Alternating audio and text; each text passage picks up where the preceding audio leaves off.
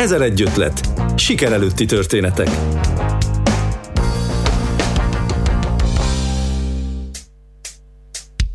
Szeretettel köszöntöm hallgatóinkat, P. Kristálybe vagyok. Jaka Borsóját mindig is érdekelte a politika.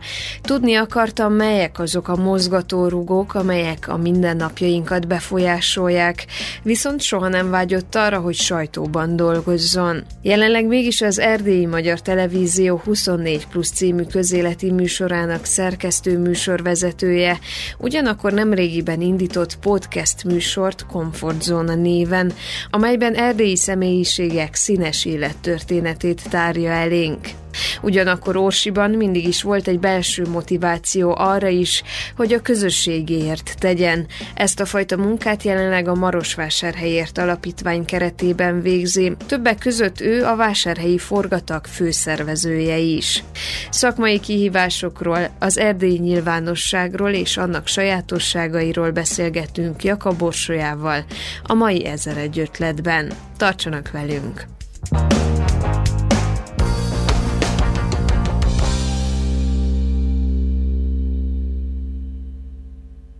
Az Erdély FM munkatársaként is dolgoztál, de Erdély szerte ismernek az Erdélyi Magyar Televíziónak a munkatársaként.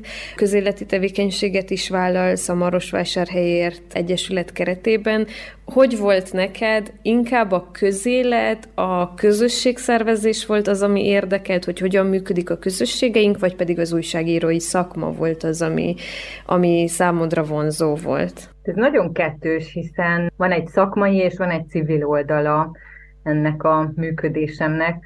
Már a legelején én ugye úgy indítottam, hogy egy politológiát és jogot végezve hazakerültem Marosvásárhelyre, és hát mindig érdekelt a, a politika, az a fajta közéleti mozgatórugó, ami akarva akaratlanul, de befolyásolja a mindennapjainkat, és hát így jött a sajtó az életembe. Soha nem gondoltam azt, hogy nekem a sajtóban kéne dolgoznom, vagy hogy nem volt ez egy vágy, de a politológiát elvégezve rájöttem, hogy én olyan értelemben nem akarok közélettel foglalkozni, hogy politikai szerepet vállaljak, viszont mindig érteni akartam a dolgoknak a mélyén történő működést, a mit, miért és hogyan. És hát ezért is akartam mindig érteni a politikát, a politika hátsó működését, és úgy jött a sajtó az életembe, hogy akkor az RDFM indulását követően közéleti műsorra kerestek szerkesztőt, műsorvezetőt, és hát én mondtam, hogy érdekel a közélet, van némi fogalmam arról, hogy hogy működik a politikai rendszer, de hát az, hogy én műsorvezetőként működjek, ezt nem tudom elképzelni.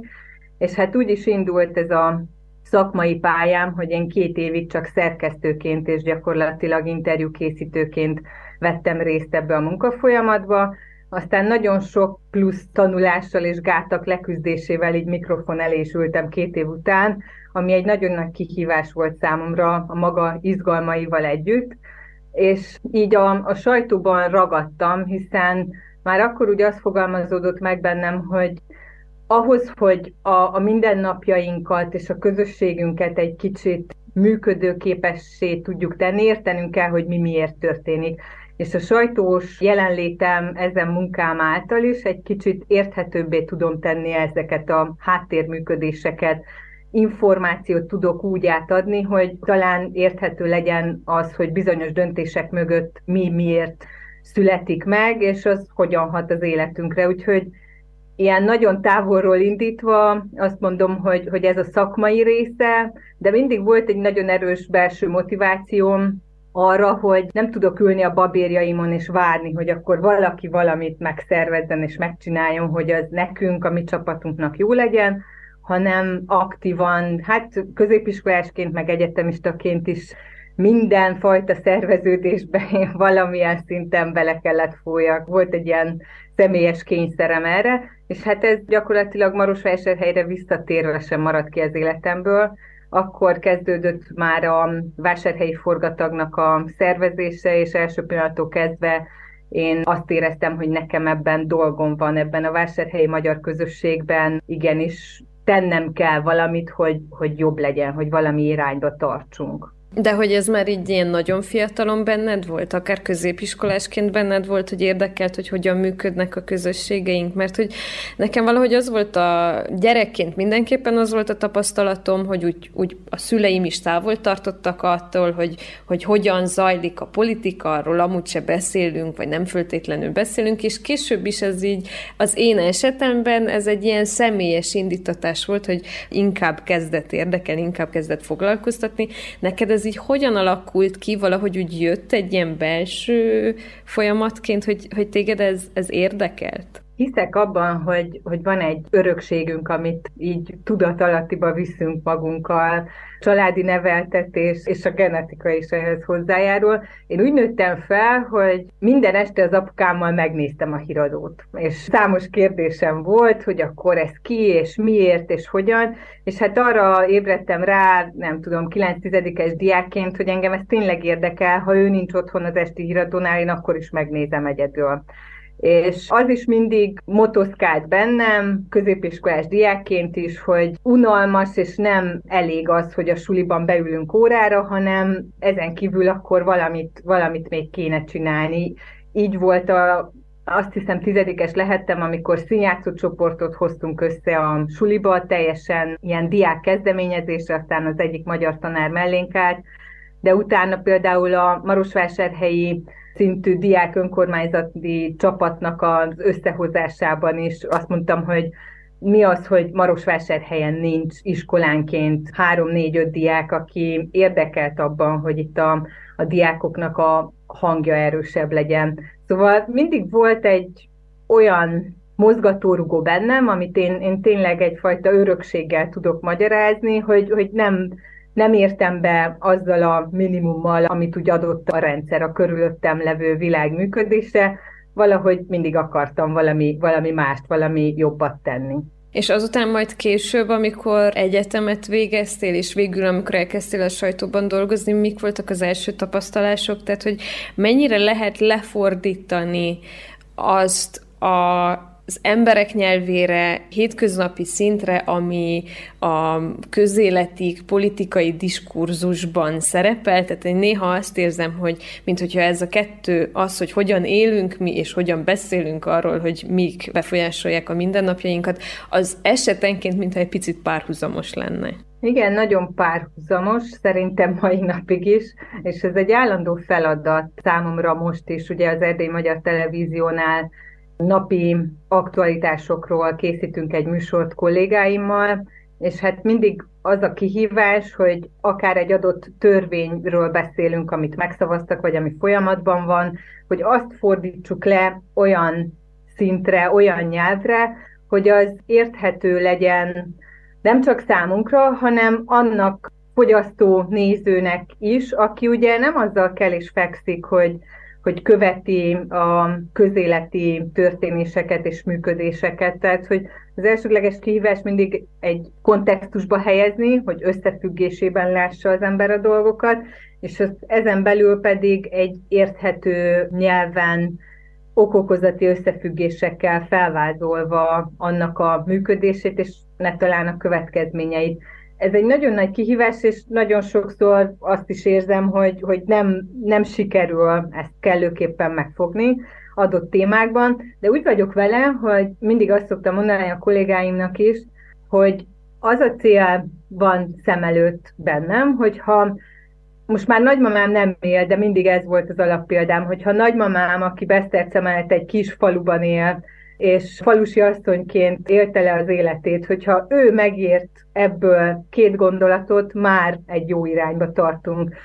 Hogy valami keretet és egy kézzelfogható gondolat, hogyha megmarad abból a, abból a híranyagból, vagy abból a beszélgetésből, amit én közélettel kapcsolatosan készítek, akkor már egy kicsit hozzá tudok ahhoz tenni, ami a könnyebb megértést szolgálja a mindennapi működésünknek egyfajta magyarázatát is akár. Ehhez gondolom fel kell tenni a nagyon egyszerű kérdéseket is.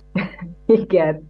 Általában ugye a, a politikai működésben, a közéleti kérdésekben az van, hogy az ember felteszi a kérdést, a racionális, egyszerű kérdést, amire általában tudja a választ, hiszen ugye felkészülsz egy témában, ne Isten most egy törvénymódosítás kapcsán arról beszélünk, hogy a családtámogatási rendszerben milyen új kezdeményezések vannak, és mi, mivel jár. Abban a témában szerkesztő műsorvezetőként felkészülsz, azaz szinte mindent tudsz, ami már elhangzott a témában, törvényi, anyagi kereteket ismerve, társadalmi hozzáállást és problémákat ismerve, úgyhogy általában az van ilyenkor, hogy minden anyagot, amikor összeszedek, akkor így megpróbálom a fejembe egy logikai rendszerbe helyezni, hogy hogy jutunk el A-ból B-be, és hát a meghívottból mindig kihozni azt, hogy, hogy keretek között ezáltal is érthetőbbé tenni a néző számára, hogy mi mivel függ össze, de általában tényleg az van, hogy felteszed a tök egyszerű kérdést, amire te is tudod a választ, de ugye nem te vagy ennek a szakértője, illetve nem te vagy ennek az ügynek a, az ügyvivője, te egy közvetítő vagy, és ezt néha nagyon nehéz kezelni akár önmagamban, hiszen úgy érzem sokszor, hogy szakmailag nem tudok hozzátenni, vagy, vagy nem tudok igazából mást ebből kihozni, de ez egy önmagában is sokszor megbeszélem magammal, hogy ez, ez egy jó feladat és szép feladat, ha sikerül elérni ezt. A 24 Plus nevű műsoron dolgozol az Erdélyi Magyar Televíziónál, és összehasonlítva például az Erdély TV-s munkánál mennyivel összetettebb egy ilyen műsornak az elkészítése? Gondolok itt például arra is, hogy ugye mi itt a Kolozsvári Rádióban is egy épületben vagyunk a Kolozsvári TV-vel, az Erdélyi Figyelő című műsornak a műsorvezetőivel találkozunk folyosón, és többször megbeszéljük, hogy hát mennyire könnyű nekünk, mert hogy igazából én vagyok, és a mikrofon, maximum a meghívott, akikkel beszélgetni kell, tehát hogy nincs az a, az a háttér, az a körülmény, kameraállások, meghívottak, hogyan ül be, mikrofonok, csippek, stb. stb. Tehát mennyire komplex egy ilyen műsornak a, az elkészítése? Hát valóban nagyon más. Ugye én körülbelül 8 évig csak rádióztam, és hát a mikrofonnak a biztonsága, az, hogy beülsz egy szobába, egy stúdióba, és mikrofon van előtted, és abban az írott szövegedet, vagy a, a, a spontán beszédedet rögzíted, belemondod, ez adott egy olyan biztonságot, amit nagyon nehéz volt leküzdenem a televíziózás kezdetekor, és hát igen, ez, ez, a, ez a sok plusz, ugye a fények, a kamerák, a plusz öt kollega, aki bent van a stúdióban, és hát itt a, a tartalmi kérdések ugyanolyan fontosak, csak itt még látszik is az, hogyha ne adj Isten a szövegemet olvasom, ha a meghívott pont nem tud bejönni stúdióba, hanem online jelentkezik, tehát hogy minden össze kell érjen ahhoz, hogy működjön ez a dolog. Számomra egy nagy munka volt a, a legelején az, hogy, hogy megszokjam azt, hogy még van öt kollega a stúdióban rajtam kívül. Emlékszem a legelső műsor felvételre, a televíziós műsor felvételre, amikor egy úgymond sztárpolitikus volt a vendégem, és hát mondták, hogy jó, hát Orsi akkor elkészíti vele az interjút, és mondtam, hogy fúha, hát én a rádiónál szívesen beülünk mikrofon elé, és beszélgetek vele, de hogy a tévében, kamerák előtt ezt úgy, úgy nem. Az egy nagyon nagy mérföldkő volt számomra, hogy oké, okay, jó, ezt akkor meg kell csinálni, aránylag jól is sikerült. Persze most ennyi idő után visszanézve nagyon mosolygok és pirulok azon az interjún, mert látom a, a hibáit, meg a saját feszültségeimet, de úgy érzem, hogy, hogy sikerült levetközni nagyon-nagyon-nagyon sok feszültséget, hibát, de ez egy állandó munka, és ugyanúgy szerintem a rádiózásban is az, hogy hogyan beszélsz, hogyan tudsz úgy érthetővé tenni dolgokat, hogy nem barokk körmondatokban írod le a hallgató számára, hanem az üzenet az egyszerűen velősen eljusson hozzá. Ez egy állandó munka és egy állandó kihívás. Ugye itt a, a televíziós pályán még egy olyan plusz volt, amivel addig nem foglalkoztam, hogy gyakorlatilag a testbeszédnek is milyen szerepe van abban, hogy te hogyan közvetítesz valamit, hogy hogy a tekinteted, a kezed, a, az arcod rezdülései mindennel valamit üzensz a nézőnek. Vagy elriasztod akár már két perc alatt a képernyő elől, vagy meg tudod tartani. Tehát, hogy nagyon sok apró részlet van, amire addig nem kellett figyelnem, és hát elkezdtem intenzíven ezzel is foglalkozni, hogy mit, miért, hogyan teszek, az hogy néz ki. Például ez is egy nagy kihívás volt számomra a televíziózásban az, hogy ahhoz, hogy képernyőn legyek, ugye amellett, hogy az embernek egy vállalható arca kell legyen, vannak bizonyos kritériumok, szabályszerűségek, amelyeknek meg kell felelni. Én például nem vagyok egy ilyen sminkelős típus, és nagyon nehezen viseltem az elején, hogy minden műsor felvétel előtt sminkeltek. Most már ez is rutinná vált, nem azt jelenti, hogy a mindennapjaimban sminkelem magam, mert nem ez a típus vagyok továbbra sem, de el tudtam azt fogadni, azaz magamévá tudtam tenni azt, hogy akkor most sminkelve beülök a stúdióba, hiszen a legelején az volt a nagyon fura érzés, hogy, hogy nem éreztem önmagam, tehát hogy kaptam egy kemény, éles sminket, ami kell a hat fény mellett, hogy, hogy látszódjon, a televízióban, de úgy éreztem, hogy nem vagyok én, tehát hogy teljesen idegen ez, a, ez az arc tőlem, Na, de hát idővel ezt is elfogadtam, és, és most már beleszoktam. És hogyan lehet ezt levetközni, vagy hogyan lehetett a külsőségekkel együtt élni? Pont a, tehát a komfortzóna, majd beszélünk később erről is, de hogy egy komfortzónás beszélgetésben volt szó arról, hogyha te folyamatosan arra koncentrálsz, hogy hogyan csinálod, akkor tulajdonképpen nem jön létre az a fajta kapcsolat, párbeszéd, amire szükség lenne, és hogyan sikerült ezeket a külsőségeket, hogy épp hogyan viselkedsz, vagy hogy a testbeszéded milyen levetközni ahhoz, hogy ténylegesen létrejöjjön a kapcsolat a kamerán keresztül, akár a tévéképernyő előtt ülőkkel, akár pedig a meghívottaddal. Ez egy állandó feladat, ugyanúgy, ahogy a beszéd is, és akkor megy ez jól nyilván, hogyha nagyon sok gyakorlatot követően rutinná válik, beépül a te működésedbe. És hát én minden sokáig be kell valljam, hogy most már nem, de nagyon-nagyon sokáig minden egyes műsoromat megnéztem, és pontoztam magam egy saját értékrendem, szakmai mérce alapján feljutott skála szerint én pontoztam magam, és szerintem az ember önmagával a legkegyetlenebb.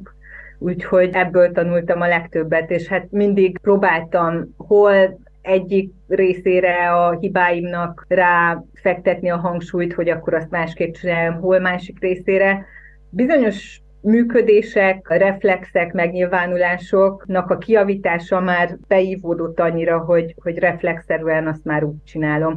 Ez ugye például a mikrofonnál is, hogyha leülök egy mikrofon elé, annyira beívódott az, hogy a mikrofon előtt másként beszélünk, hogy reflexzerűen még a hangom is megváltozik.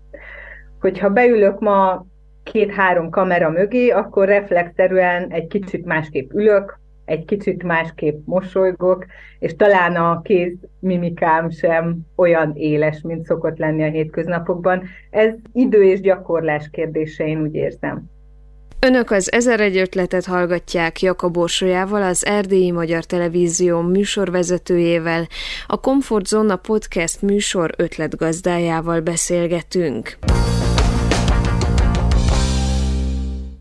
Hogyha a román televíziótársaságoknak a hasonló idősávában nézzük a műsorokat, mint amikor a 24 pluszot is sugározzátok, akkor nagyon sok olyan műsorral találkozunk, ami hasonló tematikájú, tehát hogy van egy műsorvezető, vannak meghívottak, közéleti témákról szólnak a viták, viszont maga a stílus, ahogyan szó van bizonyos helyzetekről, politikai kérdésekről, közéleti kérdésekről, az teljesen más. Inkább tolódik el a vitán vitának a, a vitatkozós részébe, élesebbek a szóváltások, néha talán egy kicsit ilyen feszültséget kell több is, az, ahogyan találják a különböző témákat, viszont hogy látod, mennyire lenne érdemes afele alakulni, kell-e, vagy pedig az egy olyan stílus, amit az erdélyi magyar sajtó nem föltétlenül követ, nem föltétlen tud, vagy akar követni, ennek a viszonyát te hogy látod? Én úgy látom, hogy az erdélyi magyar társadalomban és a közéleti szereplőinkben nincs meg a vita kultúra, nyitottság arra, hogy vitázzunk ezekről a kérdésekről, és bármennyire szeretnénk mi akár televízióban, akár rádióban közéleti kérdésekről vitát generálni, volt erre amúgy többféle próbálkozásunk is, de mindig egyfajta kudarcba fullad. Elsősorban amiatt, mert a, a meghívottak is úgy állnak hozzá, hogy ők ők tényeket akarnak közölni, ők el akarják mondani azt, amit csinálnak, amit képviselnek, és nem szállnak egymással vitába, akkor sem, hogyha teljesen ellentétes oldalról közelítenek meg egy dolgot, vagy akár teljesen más alapelveket képviselnek, igazából elmondják a magukét, de nem vitáznak egymással. Lehet, hogy a műsorfelvételt követően az udvaron vitáznak egymással, de a nyílt térben közéleti kérdésekről, és akár társadalmat érintő, fontos, működést érintő témákról, én úgy érzem, hogy sem a közéleti szereplők, sem pedig a, a társadalom különböző rétegei nem akarnak nyílt vitát. Ez úgy érzem egyfajta ilyen biztonsági burok is, hogy uh, mi a köz szeme előtt nem esünk egymásnak. És ebben persze az újságírónak is, műsorvezetőnek is nagyon nagy szerepe van, de én nagyon sokszor úgy érzem, hogy az, amit mi tehetünk műsorvezetőként, az az, hogy esetleg élesebben vetünk fel egy problémát, vagy teszünk fel egy kérdést. De vitát generálni mi nem tudunk azáltal, hogy mondjuk meghívunk két-három olyan közéleti szereplőt, aki teljesen mást képvisel, mert ők nem hajlandóak a köztérben vitázni. Úgy, De hogy, hogy érdemes lenne e fele elmozdulni, hogy inkább legyen egyfajta vita? Szerintem sok esetben nem, nem, nem is a vita az, ami hiányzik, hanem hogy kimondjunk nyíltan, nevén nevezünk dolgokat, ne járjuk körbe, mint a macska a forrókását, és aztán ne jussunk el sehova, hanem hogy kimondjunk dolgokat. A vitának megvan a maga helye és szerepe, de sokszor úgy érzem, hogy nem lenne építő jellegű az a fajta vita, amit akár a román televíziós csatornákon látunk, mert mi sokkal, hát azáltal is, hogy kevesebben vagyunk, egy teljesen más társadalmi szerkezetben működünk, lehet, hogy, hogy, hogy emiatt sem hajlandóak a közéleti szereplőink ilyen szintű vitába menni. Tehát a vitás kérdéseinket úgy kezeljük, hogy otthon a konyhaasztalnál leülve megbeszéljük, mindenki tudja, hogy mit képvisel és mit vállal, de ez nem tartozik másra. Sok esetben a társadalmi működésünket illetően szerintem ez rendben van elfogadhatóvá vált ma már számomra. Én, én amúgy egy ilyen nagy vitázó voltam, és talán most is baráti körben és a szűk körben szerettem a vitákat, mert mindig épít az, hogy, hogy ha, ha vitázunk egy témán, és más támpontokat, más szempontokat kapok ezáltal. Mondtad azt, hogy mindig érdekelt téged fiatalként is a közélet, és hogy az egyetemet is így választottad, majd a szakmád is tulajdonképpen ez lett. Viszont úgy érzem, hogy vannak olyan élethelyzetek, vannak olyan világpolitikai helyzetek, történések, amikre nem lehet felkészülni, és itt gondolok például arra, hogy te már sajtósként, televíziósként dolgoztál a pandémia idején is, de hogy az orosz-ukrán konfliktusnak a kitörésekor is is már műsorvezető voltál, tehát hogy a 24 pluszban foglalkoztatok ezzel a témával, és hogyan lehet hirtelen egyik napról a másikra, persze voltak, vagy lehettek előzetes műsorok, de hogyan lehet egyik napról a másikra felkészülni az ilyen témákra, helyén kezelni ezeket a témákat, megfelelő helyről tájékozódni, megfelelő embereket találni, akikkel meg lehet szakérteni az ilyen témákat. Kezdjük akkor azzal, hogy megfelelő helyről tájékozódni, tájékozódni, ez a mai információ dömpingben egy nagyon nagy feladat, hogy mit olvasol el, hány forrásból ellenőrzöd le,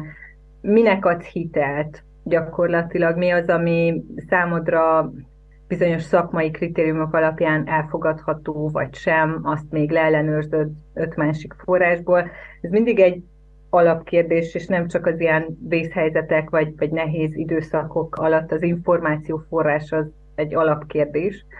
Egyre nehezebb szerintem hiteles és nem elfogult egyik vagy másik irányban elfogult tájékoztató anyagokat találni. Akár szakmai szempontból is tájékoztató jellegű anyagokat találni, amelyeket elfogadunk. Most itt gondolok arra, hogy ugye van ez a, ez a már közhelyes mondás, hogy amikor a brit kutatók azt mondják, hogy ennek hiszünk-e vagy nem, hogy ma nem tudom, mi történt, vagy hogy a minden őrültség kapcsán, ha a brit kutatók azt mondják, akkor kérdés, hogy ennek hiszünk vagy nem. Szóval milyen szakmai anyagokat vehetünk támpontnak. Például a koronavírus idején egy állandó kérdés volt bennem, hogy, hogy én ebben személyesen hiszek vagy nem, mit tartok jó megoldásnak.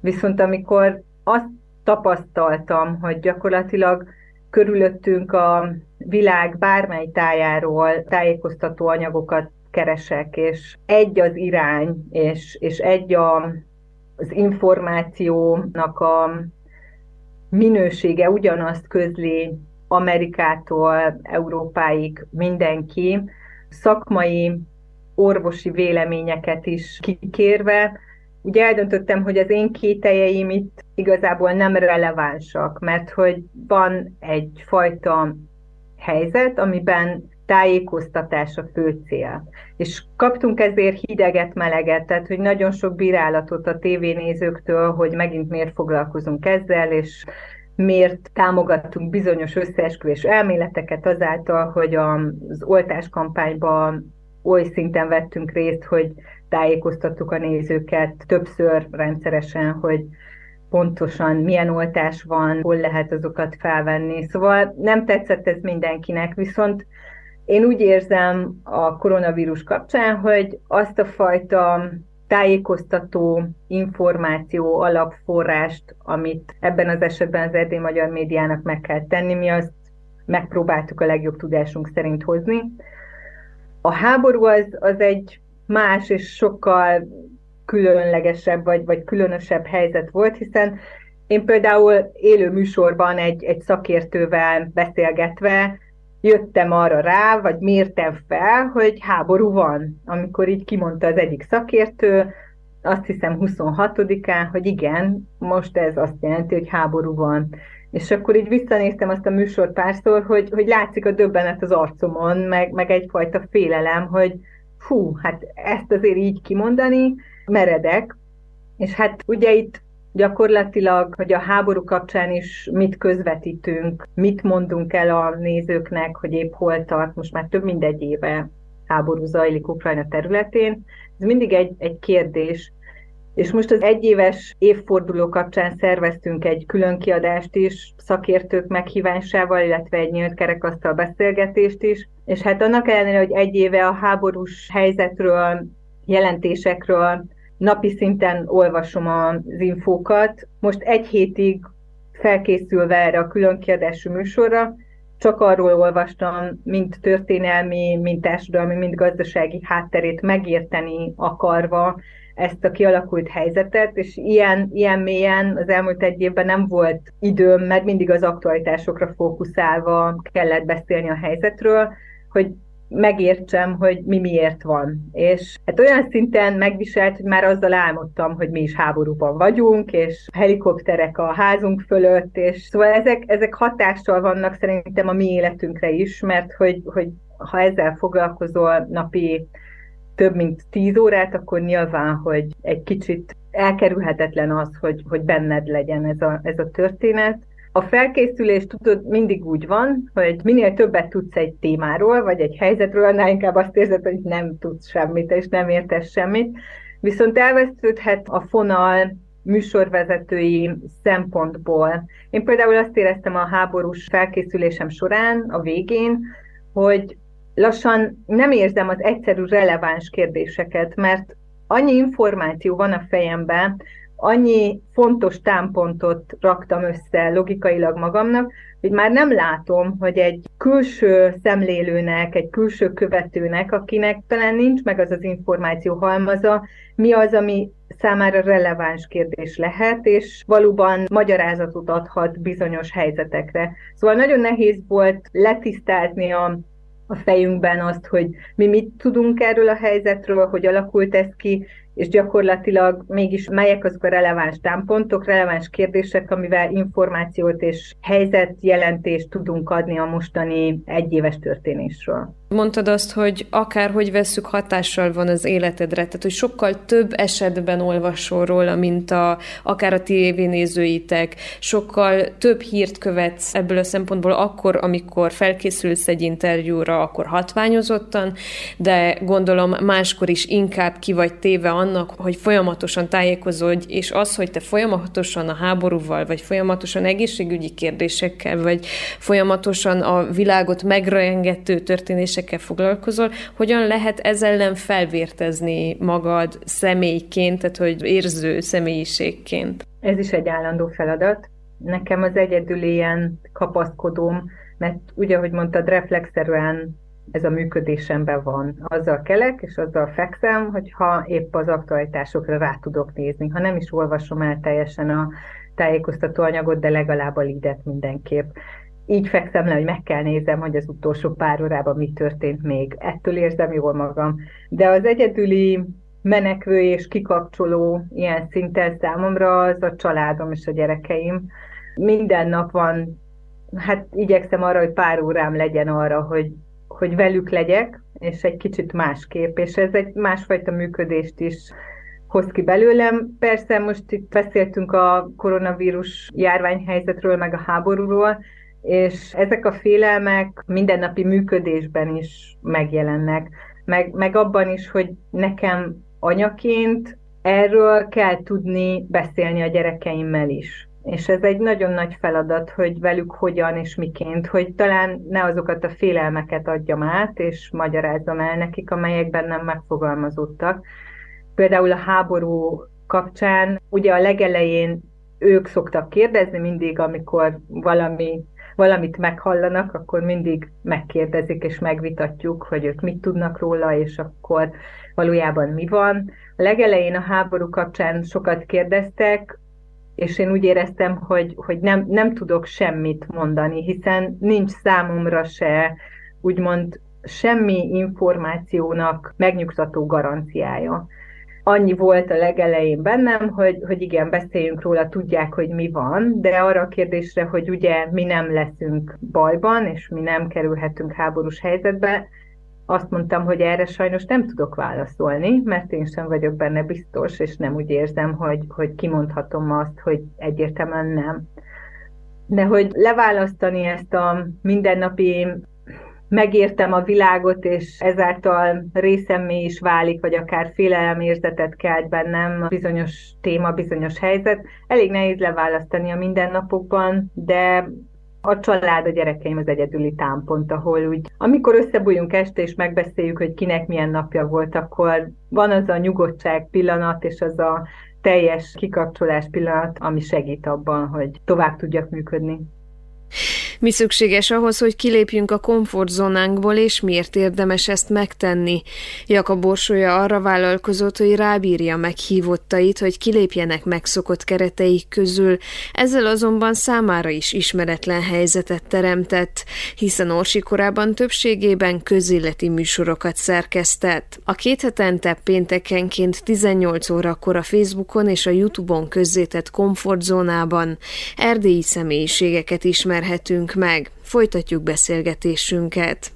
Onnan indult, hogy régi vágyam és motoszkál már elég rég bennem az, hogy mit tehetnék, ami egy kicsit a, az emberről szól, az embert mutatja meg.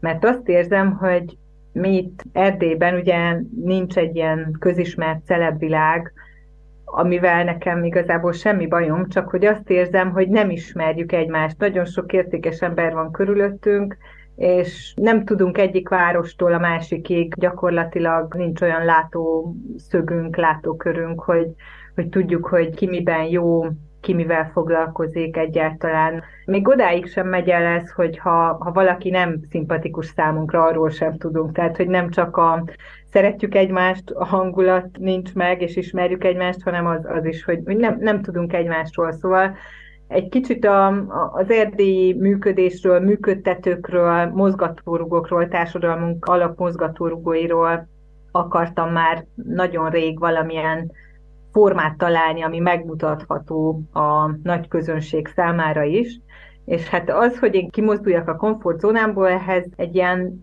kemény személyes tapasztalat kellett. Volt egy balesetem, aminek következtében két hónapig kérdéses volt, hogy én lebénulok vagy nem. És két hónap után, amikor aztán úgy tisztázódott a helyzet, annyira felépültem, hogy megint elkezdtem tudni egyedül mozogni, hogy nem bénulok le, de ez egy más életformát igénye, akkor eldöntöttem, hogy sose tudhatjuk azt, hogy mi lesz holnap, és hogyha van egy ilyen vágyam, akkor vágjak bele, és valamit próbáljak meg ezzel kezdeni.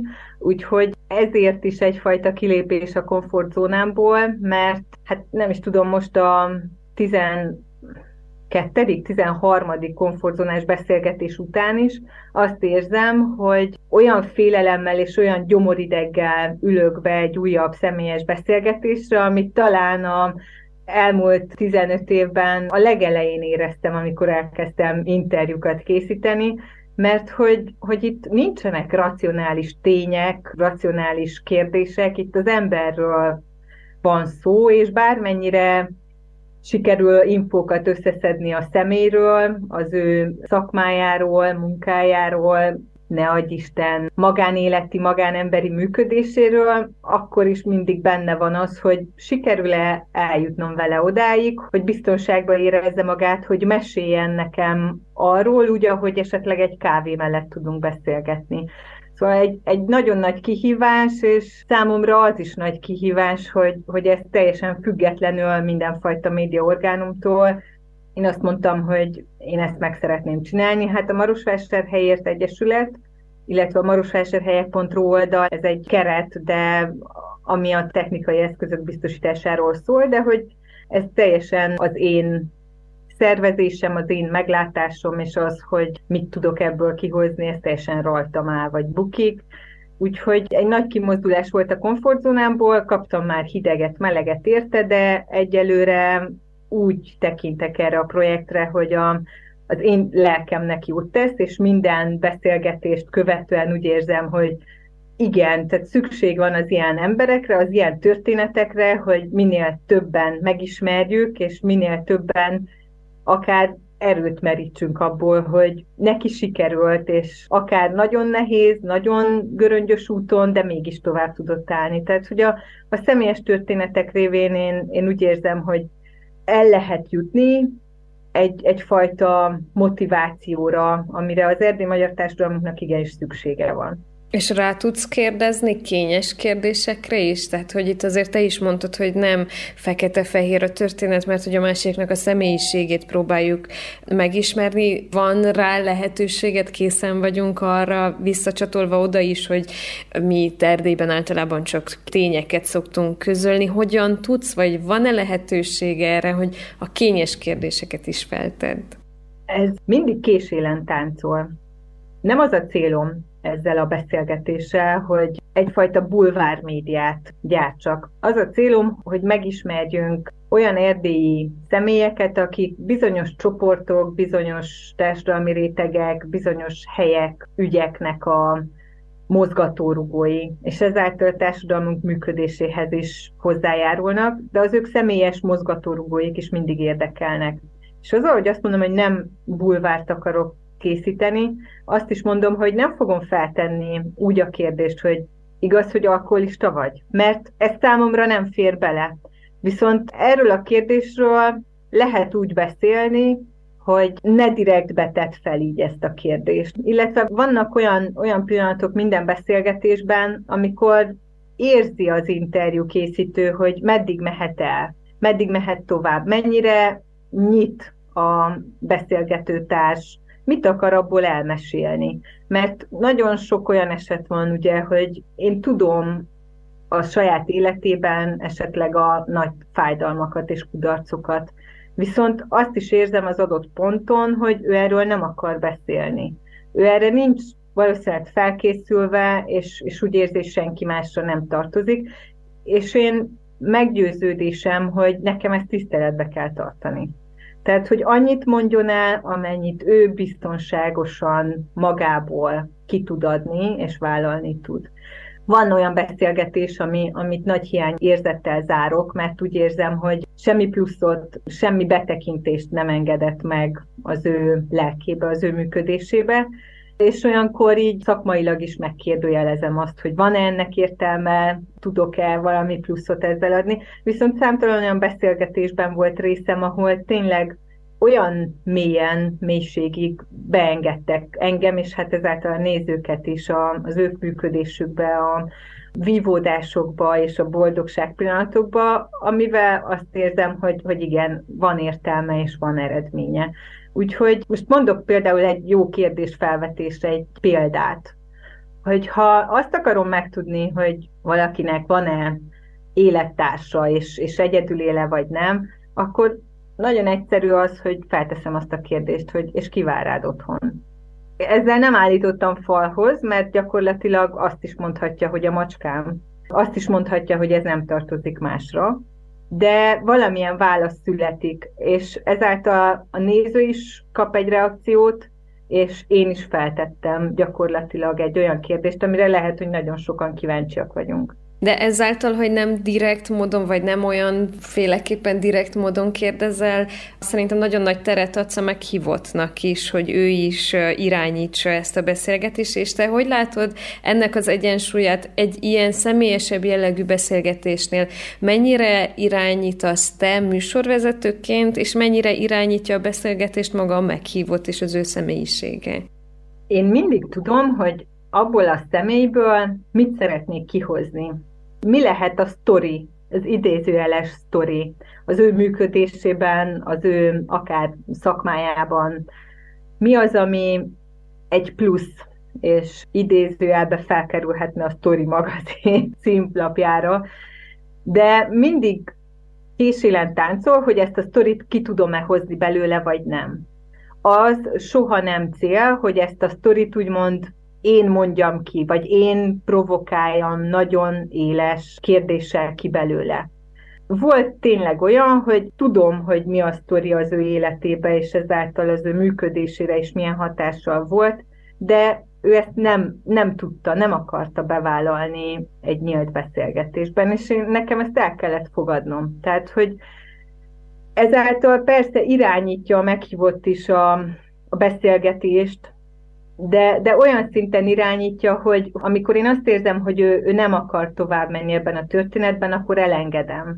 Elengedem, és akkor mindig arra fókuszálok, hogy jó, mi az akkor, amit esetleg ezen belül szívesen elmondanak. És hogy látod, mi a közönségnek a, a reakciója, mennyire van igény ezekre a hosszabb, mélyebb beszélgetésekre, tehát hogy csak gondolok arra, hogyha görgetjük a különböző közösségi médiás felületeket, akkor nagyon gyakoriak az ilyen nagyon minisztorik, a nagyon hangzatos címek, az egy percben elmondani valakinek a történetét, itt azért 45-50 órás beszélgetésekről is szó van. Ez a, a televíziózáshoz képest is egy hosszabb hosszabb műfaj. A fogyasztás szempontjából mik a visszajelzések, mennyire van igénye a hallgatóknak végig, vagy a nézőknek végignézni, végighallgatni egy-egy ilyen beszélgetést? Én remélem, hogy van, és ez egy nagyon alakuló világ. Olyan értelemben, hogy az erdélyi magyar társadalom szerintem most kezd egy kicsit belekóstolni abba, hogy hangos könyvek, hangos tartalmak, esetleg olyan videótartalmaknak a fogyasztása, ami ami nem a, a megszokott televíziós tartalmakat jelenti, illetve ugye a nagyon fiatal generáció a rövid, gyors tartalomnak a működésében él, viszont egy kialakulóban levő pálya ez, és egyfajta igényteremtés is. Azt látom, hogy mivel Erdélyben annyira nem ismerjük egymást, akár szakmai teljesítményünk alapján sem, hogy nem várható el az, hogy egy több ezres nézettséget hozzon egy olyan beszélgetős műsor, ami magyarországi felületen készül, és egy díjazott színésszel vagy zenésszel készül, mert nem az, hogy nincsenek nekünk ilyen értékeink, nem ismerjük ezeket az értékeket. Nem ismerjük ezeket az embereket, és ezért is egy nagy feladatnak tartom ezt a ezt a formátumot és ezt a felületet megtartani, mert egy kicsit a korunknak a leképezése, megmutatása, hogy kik vagyunk és hogyan működünk, de egy kicsit arra is hajaz, és azt is szeretném ezáltal elérni, hogy ismerjük meg egymást, egy kicsit nyissunk a fele, hogy kik a működtetők bizonyos téren Kolozsváron, kik Sepsiszentgyörgyön, kik Udvarhelyen, kik Marosvásárhelyen, legyünk kíváncsiak egymásra, és egy kicsit járjunk nyitott szemmel a világban. Nem kell ahhoz feltétlenül díj és celeb legyen valaki, hogy, hogy a munkája és a működése nem csak, hogy érdekes, hanem motiváló, inspiráló legyen más számára. Úgyhogy ez egyfajta ilyen hivatás bennem, hogy vagyunk mi szép számban nagyon jó és nagyon hasznos és hatékony szereplők, és ismerjük meg egymást. Olykor a Marosvásárhelyhez való kötődésükről is szoktad kérdezni a komfortzónának a meghívottjait, főleg, hogyha olyanokról van szó, akik amúgy Marosvásárhelyiek, vagy a városért tesznek, és hát én most két tőled kölcsönzött kérdéssel zárnám ezt a beszélgetést. Az egyik az lenne, hogyha felajánlanának neked valahol egy másik városban, akár szakmailag, akár magánéletileg egy, egy nagyon vonzó lehetőséget, akkor akkor te ezt elfogadnád-e? Sokáig az lett volna a zsigeri válaszom erre, hogy igen, persze, holnap pakolnék és mennék, de már jó ideje nem ment a válaszom rá, mert rájöttem, hogy valamiért itt van helyem, itt van dolgom a világban. Ideig, óráig igen, a szakmai tapasztalatok és a, az újdonság íze miatt belekóstolnék más városi működésbe, szakmai kihívásba, de azt hiszem már annyira kornak köszönhetően annyira stabil gyökereket vetettem itt, hogy visszajönnék. Tehát, hogy most már azt hiszem menthetetlen vagyok. És akkor a másik kérdésed pedig, amit szintén te szoktál feltenni, hogy mi lenne, hogyha lenne egy varázspálcád, min változtatnál? Ezen mindig én is elgondolkozom, amikor a beszélgető társaimnak felteszem ezt a kérdést, én a beteg gyerekeken segítenék, a beteg gyerekeket gyógyítanám meg egy varázspálcával. Az elmúlt években a legnagyobb fájdalmat számomra az jelenti, az jelentette, hogyha beteg gyerekkel találkozok, akin egyszerűen nem, nem tudok tenni semmit érte. Nem, nincs az az orvosi megoldás, nincs az a kezelés, amivel segíteni lehet. Ez, ez nagyon-nagyon keményen megvisel. Szóval nem váltanám meg a világot, elég lenne számomra, hogyha beteg gyerekeken tudnék segíteni. Ezer egy ötlet a Kolozsvári Rádióban. Ez volt a mai Ezer egy ötlet Jakab Orsolya műsorvezetővel beszélgettünk. A műsor hamarosan újra hallgatható az Ezer egy ötlet Spotify csatornáján, ahol elérhetőek korábbi epizódok is. Köszönöm figyelmüket, Pék Kristálybe vagyok, viszont hallásra. Kolozsvári Rádió. Kitöltjük a napját a 98,8 tizeden.